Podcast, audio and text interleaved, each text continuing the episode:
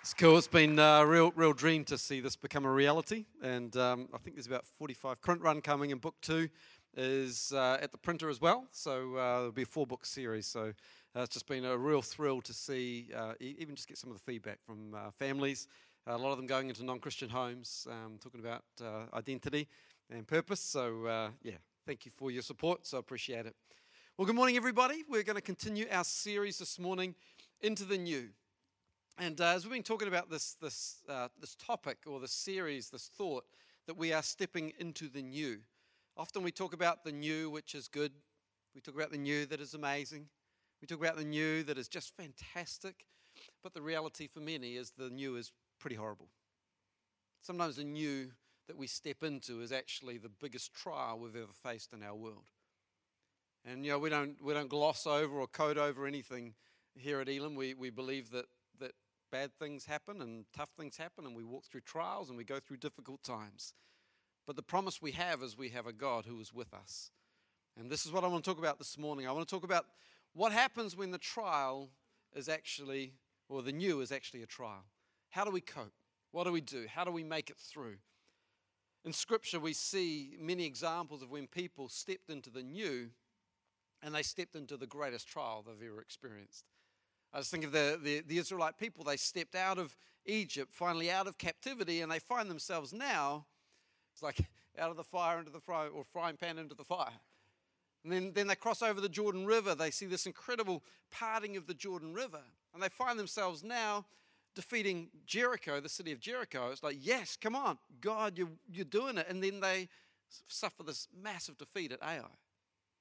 Then the, the disciples, they're, they're filled with the Holy Spirit in the book of Acts, and, and they pour out, you know, giving the gospel in all these different languages, and they're accused of being drunk. You know, preach the gospel, you get arrested and put in prison, lose your life. The reality is sometimes the new that we step into is actually difficult, a great challenge. How do we respond? What does that look like? This is what I do know about trials. I'm either in the middle of a trial, I'm coming out of one, or I'm about to step into a new one. You're going to get a testimony on that one. Oh, I don't know anyone that is going, you know what? No problems with my life. My life is perfect. Not a single problem, not a single challenge. I'm not facing anything that's, that's, difficult at the moment. Anyone want to you know, kind of fly around the room a few times and you know, prove that you're not human?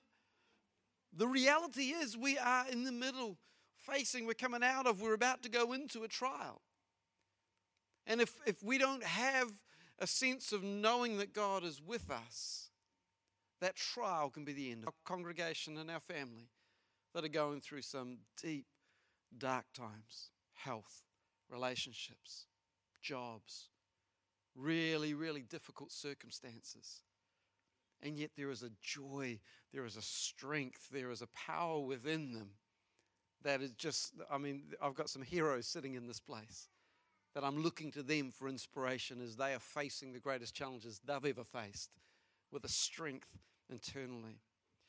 James 1 2 to 4, the verse I love and hate the most in the, in the Bible, I think. Consider it pure joy, my brothers and sisters, when you face trials of many kinds. I just don't get that, and yet I completely get that because this has been my world. I'm learning when a trial comes, it's like I'm counting it pure joy. Counting it pure joy. Why? Because you know that the testing of your faith produces perseverance, not lacking anything. Would you pray with me this morning as we look at what it means to face the trials and the fire? Father, we thank you that your promise is so clear that you're with we don't have to fear because you are with us. We can put our hope and our trust in you. Lord, thank you for your word that encourages us, shows us the journey and the pathway others have taken that we can also walk ourselves. God, will you speak to our hearts? Lord, for every person here today that's in the middle of a trial, facing a difficult season, God, may they be reassured of your presence in their life. In Jesus' name, amen. Because the reality is, some, some trials, they're not small trials. They're, they're trials that could potentially end us. I, I, I think of someone maybe with a child with a, with a, with a horrible sickness or a really severe disability? What about that terminal diagnosis we get? Stroke, heart attack. What about going through abuse or rape or physical violence? Going through severe mental illness? Losing someone close to you? Losing your job or your career? What about losing hope? That's the reality for many, struggling to find hope. And trials can be tough, particularly if you feel like we're in the middle of a trial, is God, where are you? Where, where are you, God? I, I can't seem to locate where you are. And sometimes we think that silence means that God's not with us, but silence does not mean he's absent. Sometimes the teacher doesn't talk in the middle of the test. In fact, often he doesn't. God's with us. This is the promise we can read in Hebrews. Never will I leave with confidence. The Lord is my helper. I will not be afraid. Matthew 28 20, he gave the promise to his disciples as Jesus left. He says, I'm going to send my Holy Spirit. My Spirit will be with you. And he says, And I will be with you always to the very end of the age. You know, God is here. Sometimes we, as Christians, we can say funny things like, God, would you come? It's like, it's, He's never not been here, he, He's omnipresent. But, but, but you kind of know what we're saying when we say that. We're saying, God, I, I want to feel and sense your presence. I, I, I need to know that I'm, I'm, I'm not alone here. And it's okay. I, I believe it's okay. God, I need you. I, I, I need your presence here because he, he often comes in, in, his, in his manifest presence, which is like him appearing in such a way that is a, a tangible way that we would experience. I often agreeing in faith, there is a tangible sense of his presence as we worship. It's just like, whoa, God, I feel your love so strongly. I feel your peace. I, I, I feel, I feel breakthrough. I feel healing. You know, there's these moments that we experience together when he's with us. But I love the thought that God is with us in the good and the bad, the highs and the lows, the mountains, the valleys. He's with us. I love the thought that He's also with us in the fire. And we're going to, we're going to explore a passage this morning about three young men that found themselves literally in the fire. What is a trial by fire? A trial by fire is an ordeal which tests our strength, our endurance, and our resolve. And it can be in any area of our life.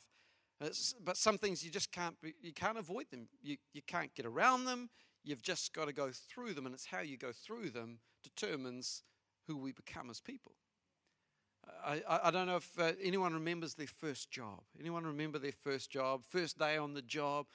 I, I remember my first day on the job as a projecting metallic substance replenisher. Um, in lay terms, a shelf stacker um, at New World. I mean, I, I, had to get those, those cans straight. I had to make sure they were lined up and that there was, you know, I was nervous. I had someone else come up after the first of and said, uh, he's 42, same age as me. And he goes, Well, I started my job at Pak'nSave. We must have been starting the same, the same year. I'm like, Oh, there you go. Just get the shelves on the right shelf, the, you know, the cans on the right shelf. But, you know, uh, first time. First time, and then, you know, the new job and the promotion and all of these things, there's a pressure that we feel. Maybe for you, actually, this is your first time unemployed. I know there's people that have lost their jobs in this difficult season. For the very first time, you, you are without employment.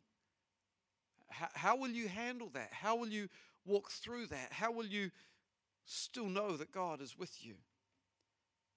Maybe it's a health trial. I know many people in our congregation at the moment going through significant health trials. How will we cope with that? How will we walk through that? What about purpose trials?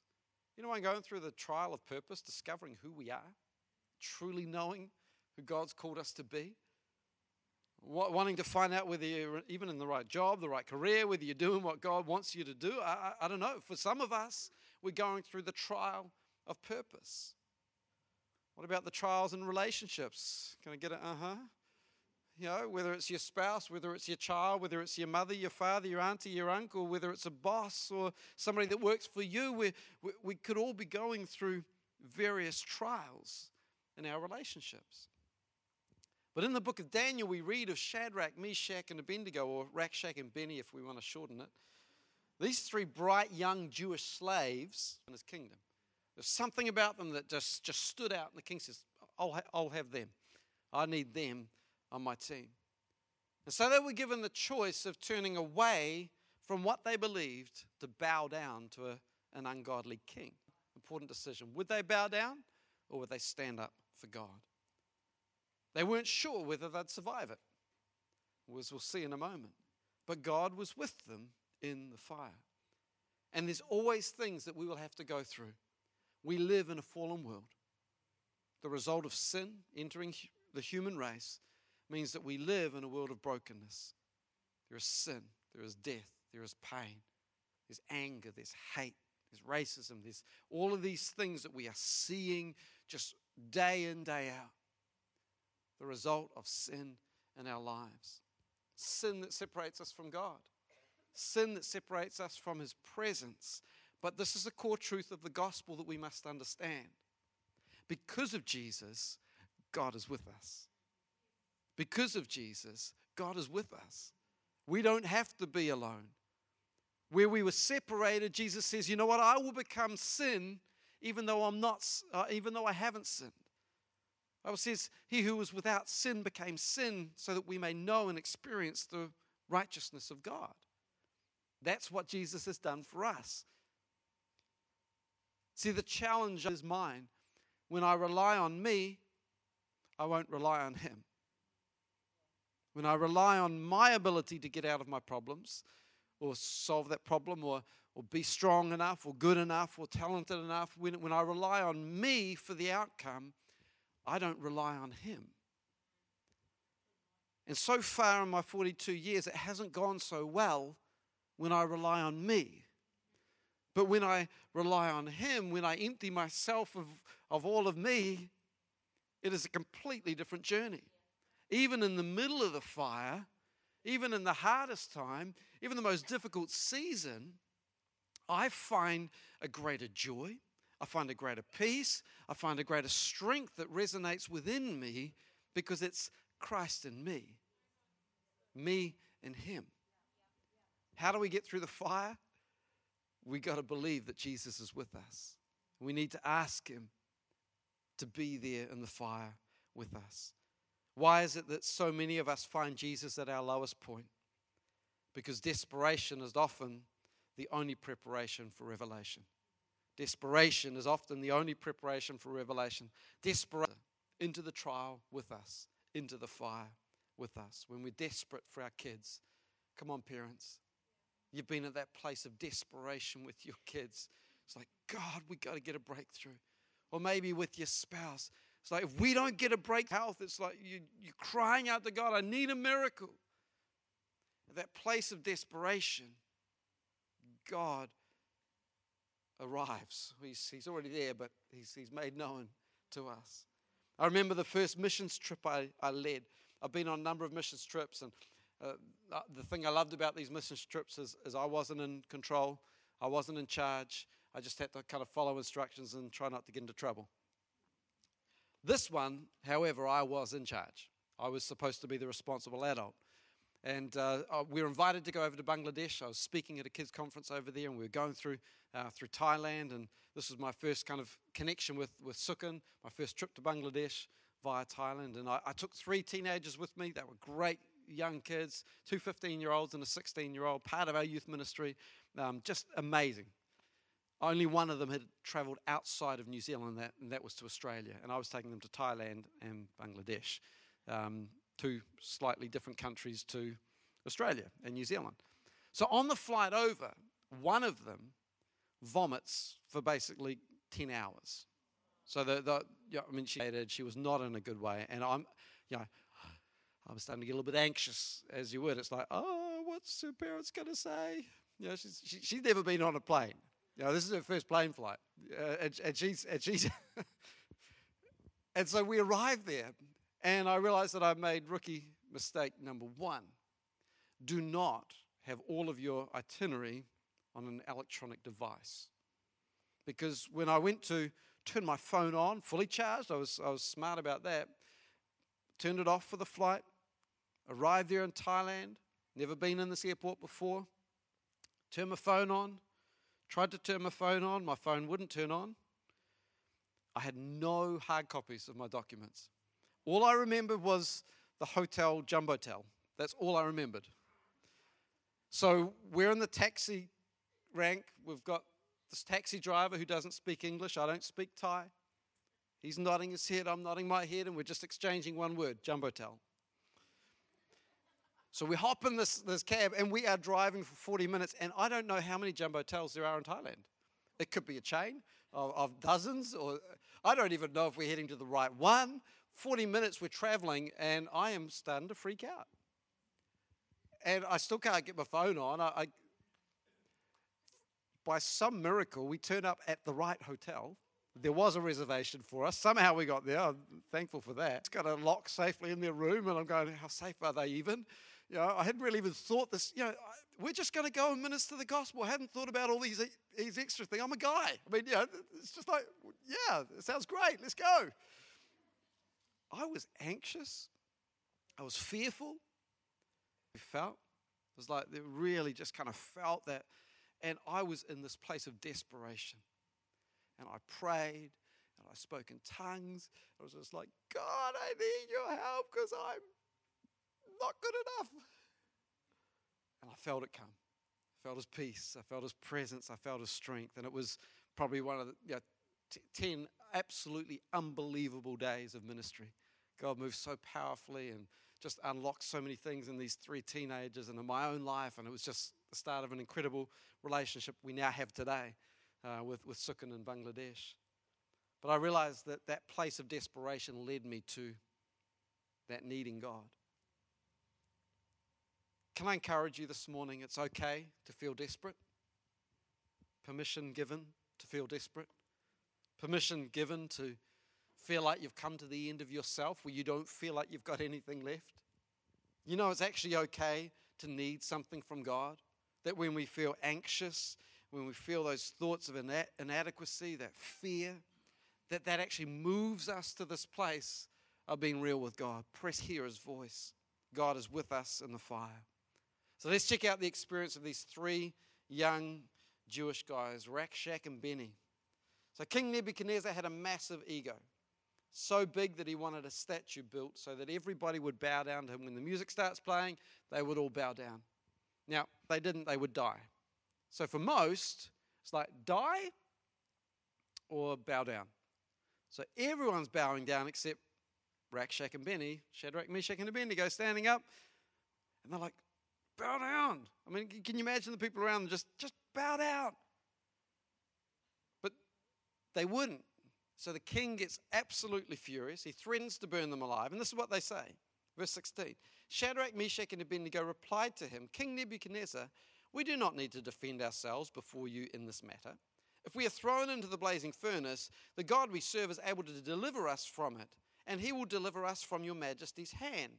But even if he does not, we want you to know, Your Majesty, that we will not serve your gods or worship the image of gold you have set up. See, they knew God is able, they knew God was willing, but they trusted God had a plan regardless of the outcome. And this has been my prayer for a number of years now God, I know you can. God, I know you will. And even if you don't, I'm not going to back down. I'm not going to shut up. I'm not going to shut down. I'm going to trust you, God. I believe you can. I believe you will. And then when he doesn't, that's where our faith crumbles.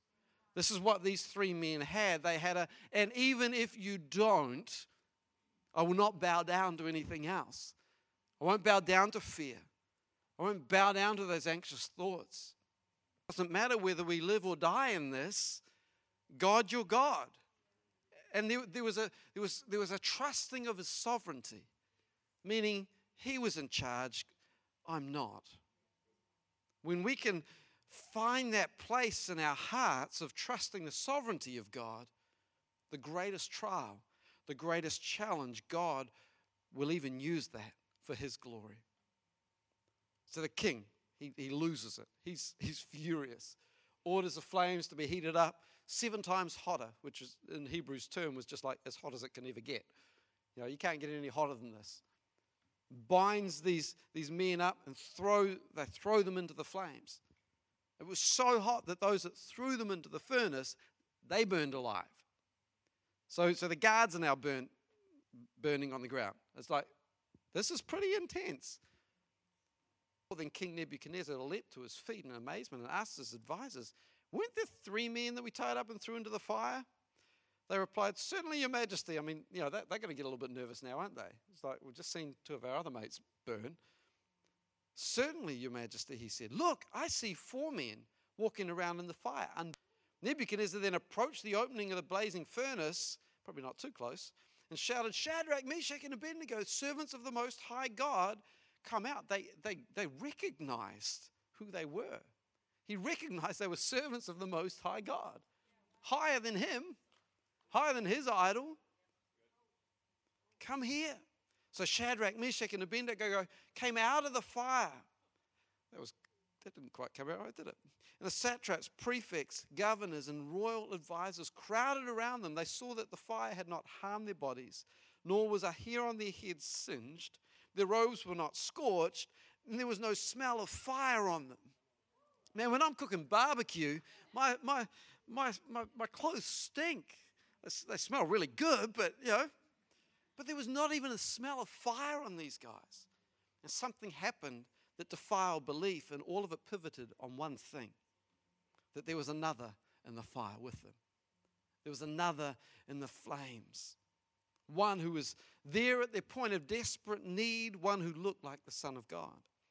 And as the team come this morning, and as I bring this to a close, I believe this God's presence is a reminder of God's promises.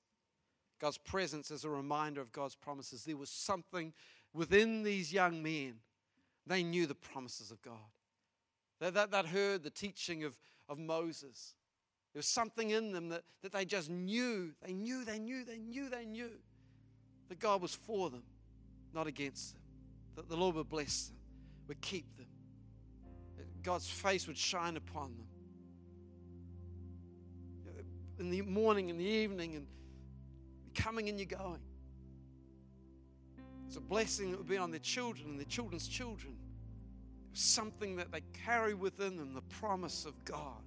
God's presence was a reminder of his promises. 2 Peter 1 4, it says, He has given us his very great and precious promises, so that through them you may participate in the divine nature. I want to speak to some promises here today. I, I believe there's people here that are holding on to promises that God has spoken. I, I, I think even decades.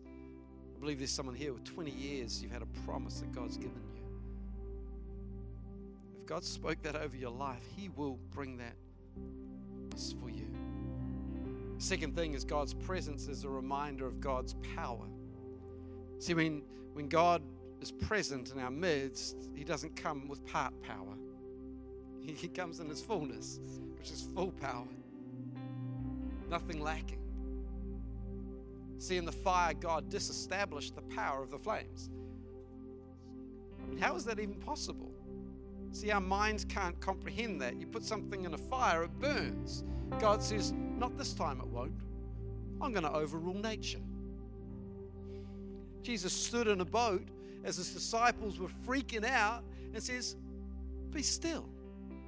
The wind and the waves bowed down he disestablished the power of nature. God's presence reminds us of his power. When God crosses over, when he reaches down, when he steps into the natural, it's an easy thing for him. For us, stepping into the supernatural seems hard, but guess what? We don't have to do the supernatural. But what God does is he asks us to do something in the natural, which he then makes supernatural. A simple step of obedience. Apply for that job. Simple step of obedience. Forgive that person. Simple step of obedience. Never done before. Simple step of obedience. Seek me. Spend time with me. You're longing for, for the, the sense that He's with you. Maybe God's just saying, Would you spend time with me? And would you speak maybe less than speak to your hearts. Two ears, one mouth. Do the math. we should speak a, a whole lot less than we listen. The third thing that we can be reminded is that God's presence is a reminder of God's priority. You know what God's priority is? You, me, us, humanity. God created all of creation so that we could enjoy it, that it could be a part of who we are. We would enjoy it. He, and He desires relationship with each one of us. And He established His priority by putting Jesus on a cross that He didn't deserve to hang on. Why did He hang on the cross? For the forgiveness of our sins. Bible says he who was without sin became sin so we would experience the righteousness of God Christ. And this morning, maybe you're, you've had a relationship with God, or maybe you've never, ever asked God to forgive you of your sins. The Bible says our sin separates us from God.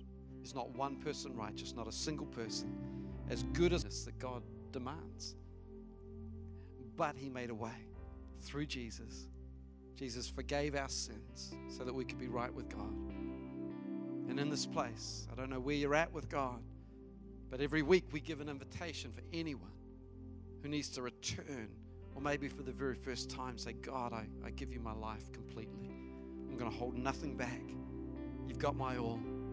I surrender my life to you. Wave the white flag. I give up. God, it's all yours.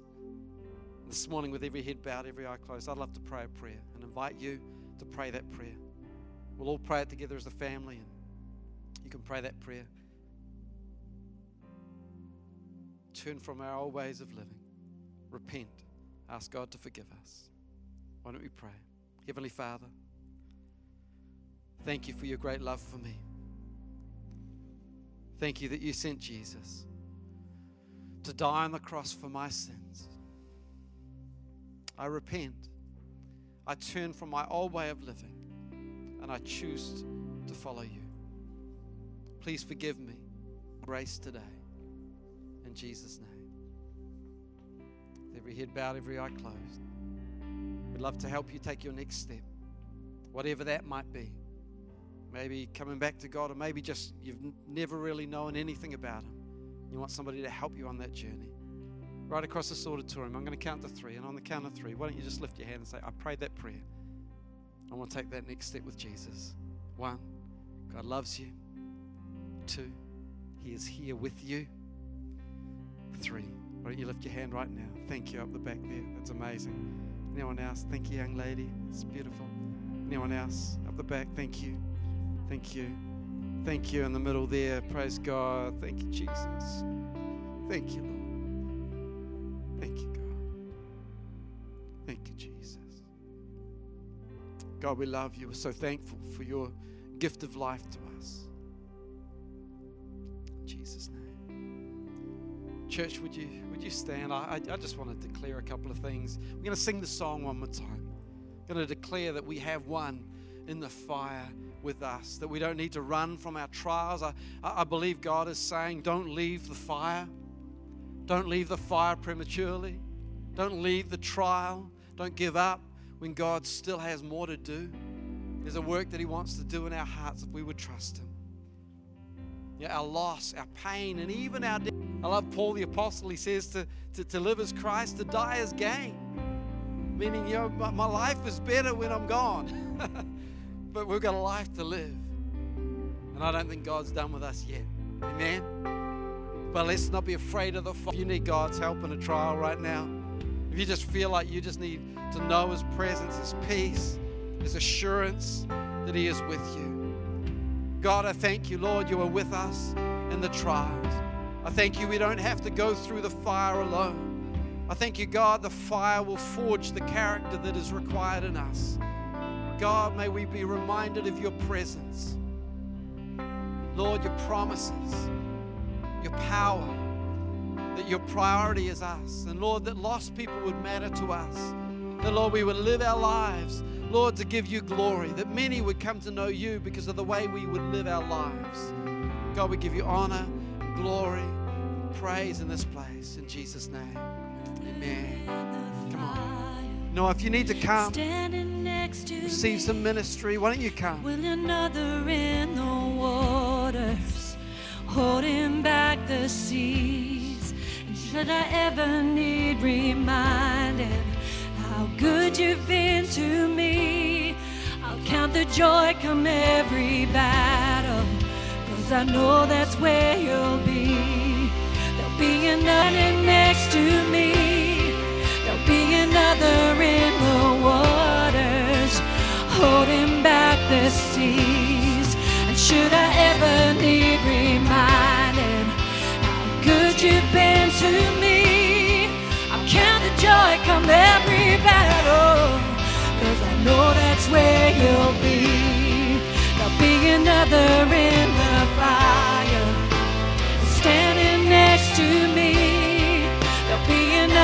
be in the waters, holding back the seas. Should I ever need reminding how good you've been to me? I'll count the joy come every battle, cause I know that's where you'll be. I'll count the joy come every battle, cause I know that's where you'll be.